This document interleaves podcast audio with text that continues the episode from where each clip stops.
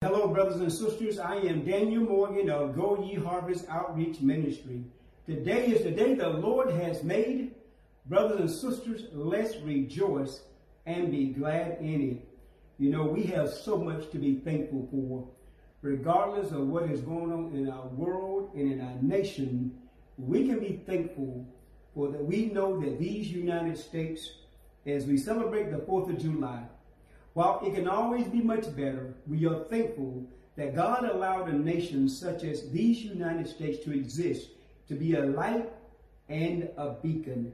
So I just want to say thank you for watching this video recording of another fruitful moment as we look at the fruits of the Spirit.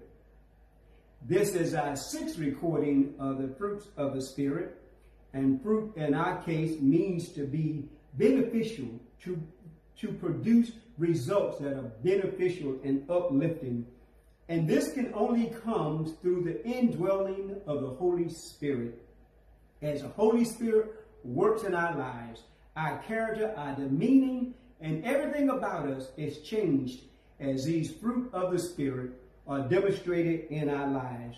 You know, at one time we may have been selfish, rebellious, uh, spiteful, envy, and so many other things. But with the fruit of the Spirit operating in our lives, thanks be to God, we can now demonstrate love, joy, peace, patience, kindness, goodness, faithfulness, gentleness, and self-control. You know, the word of God goes on to say that against these things, these characteristics, there is no law. So let them abound in our lives plentifully. As you may recall, brothers and sisters, from my previous recordings, we said that the Holy Spirit gives us these fruit so that we can live our lives in holiness and in sanctification. We can live in the Spirit and we can walk in the Spirit, brothers and sisters. You know, we are told in Scripture that we are to follow peace with all men, for holiness without no man shall see the Lord.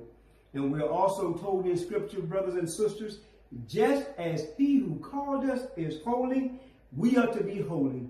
For it is written, be holy because I am holy. Holy who? Who is holy? God is holy. His son Jesus is holy and his spirit is holy. And we call the spirit the Holy Spirit of God. And then, brothers and sisters, we are told in Second Thessalonians chapter 2, uh, verse 13, Remember, God chose us as first fruits to be saved through the sanctifying work of the Spirit and through belief in the truth.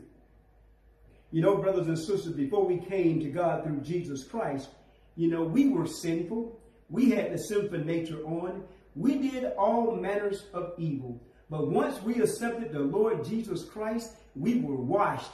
We were justified we were sanctified in the name of the Lord Jesus Christ by the Spirit of our God, which is the Holy Spirit. You know, John chapter 17, verse 17 says to sanctify them by the truth. Your word is truth.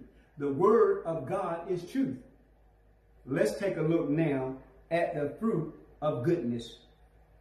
So now, brothers and sisters, the definition of goodness as a noun when you look this up in the dictionary, it can mean the quality of being morally good or being virtuous, a belief of basic goodness of mankind.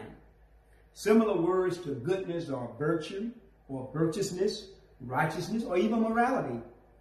If you were to go onto the computer or uh, your iPad or your iPhone and you were to Google the word, you'll find that in many contexts, this word kindness brings into, uh, it, it, relates to the concept of good that is, is preferred as opposed to doing evil when you're given different options. Good is generally thought to be the opposite of evil. Okay, so that's fine. That's what uh, the secular world may say about goodness. But what does the Word of God say? Remember, we always, as Christians, want to go to the Word of God as our source, as the authority for how we're to live our lives and what this word goodness might mean. So if you were to be reading through the King James Version, you'll find different instances where good may be referred as something like this. It can be something that is valid. It can be something that is legally firm. It can be sound and not weak. It can it is definitely not something that is false or deceptive. A good title, a good deed, a good claim, or even a good argument good is thought of being a complete or sufficient perfect thing in its kind, having the physical qualities best adapted to its design and used as opposed to something that is bad or imperfect or corrupted or impaired. Consider this, brothers and sisters. In Genesis chapter 1 and 2, in Genesis chapter 1, the scripture tells us God saw everything that he had, he had made, and behold, it was very good. Brothers and sisters, that means that when God made it, it was sufficiently perfect in its kind, having the physical qualities that were best adapted for the design which God has created. And then in chapter 2 of Genesis, God said, It is not good that man should be alone. God's creation was good and perfect in its design. He had man there in the Garden of Eden, but it was not good that man should be alone. So what did God do? He created woman for Adam. You know, brothers and sisters, good also applies to the qualities which God's law required, which is to be virtuous, to be pious, to be morally upstanding.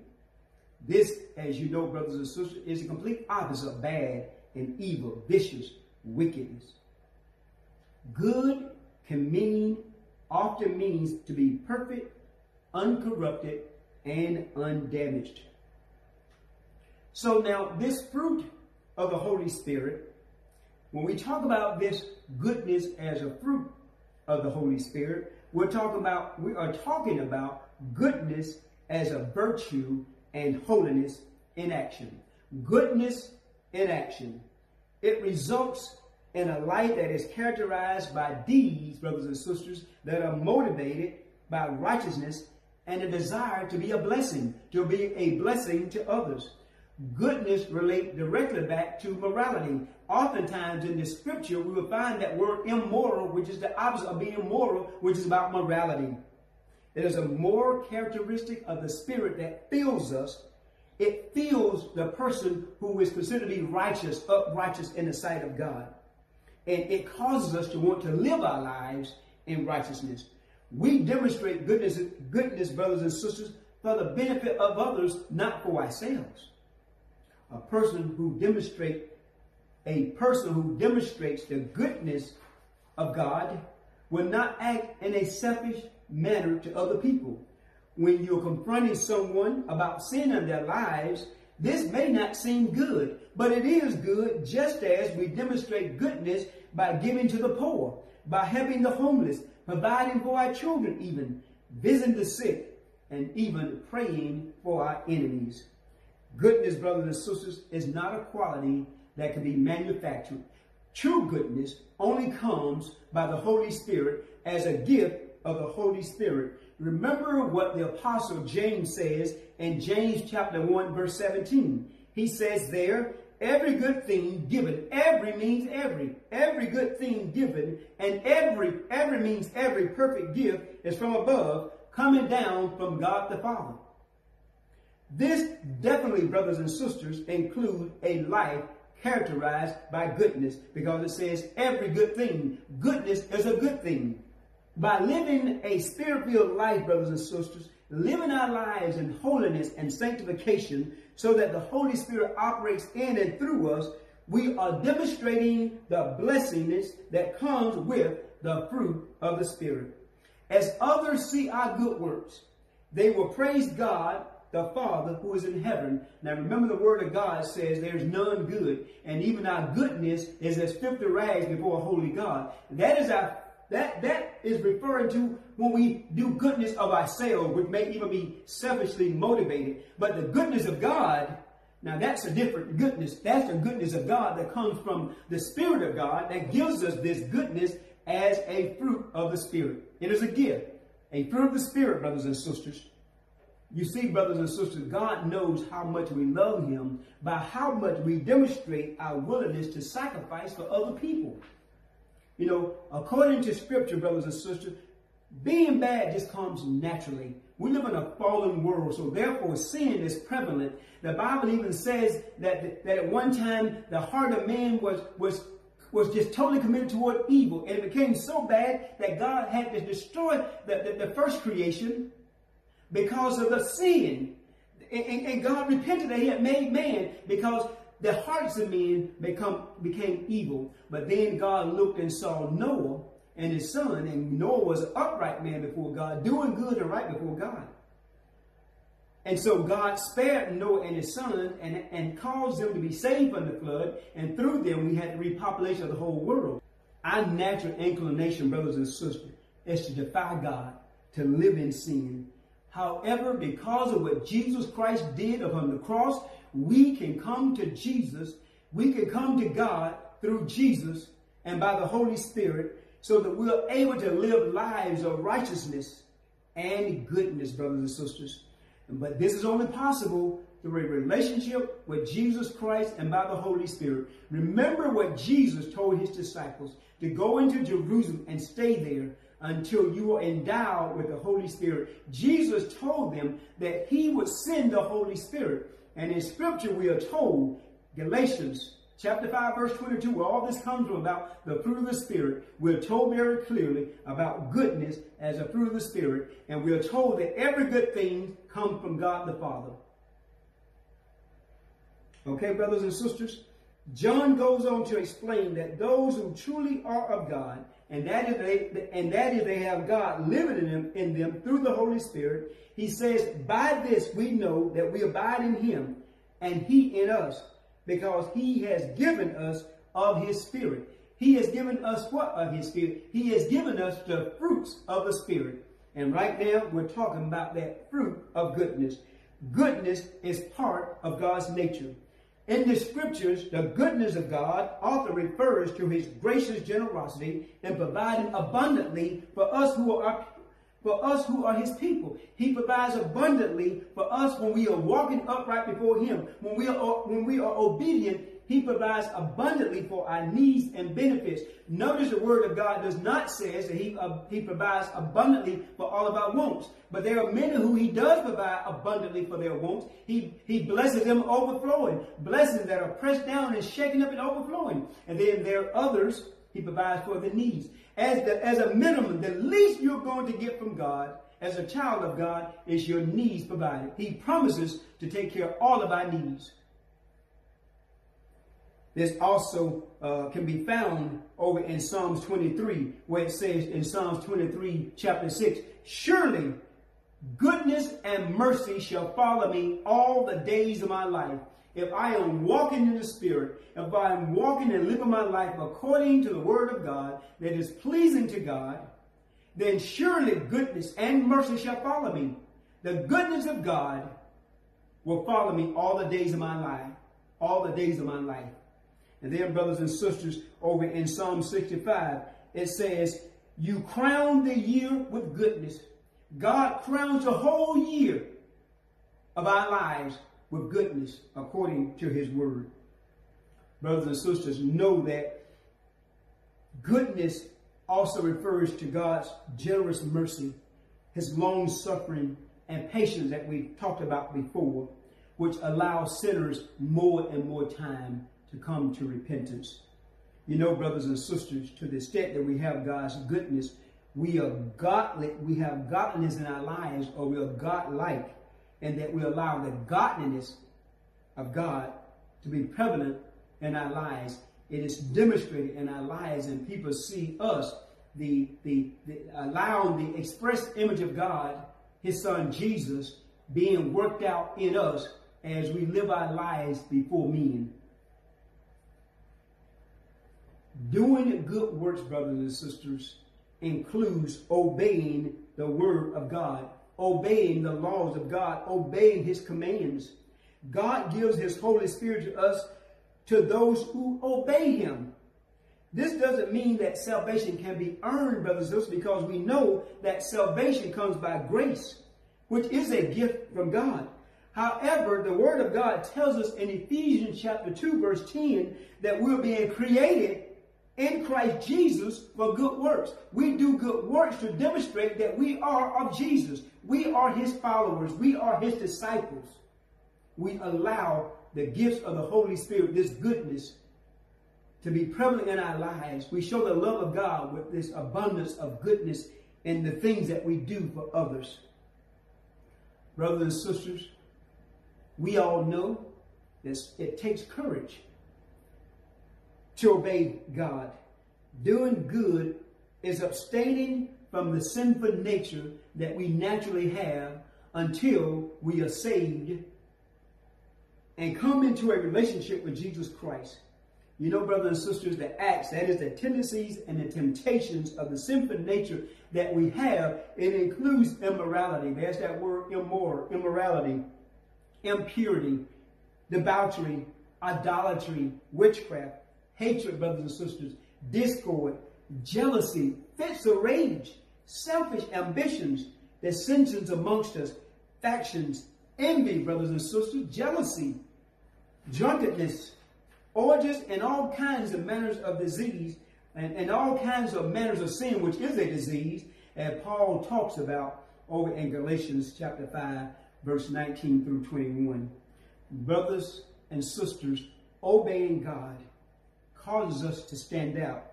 It causes us to be different. But you know, Jesus was different. And if we're to be like Jesus, we are to be different as well. We ought to always be good, exemplifying that which is good. Remember what Jesus said, brothers and sisters, in Luke chapter 6, verse 27.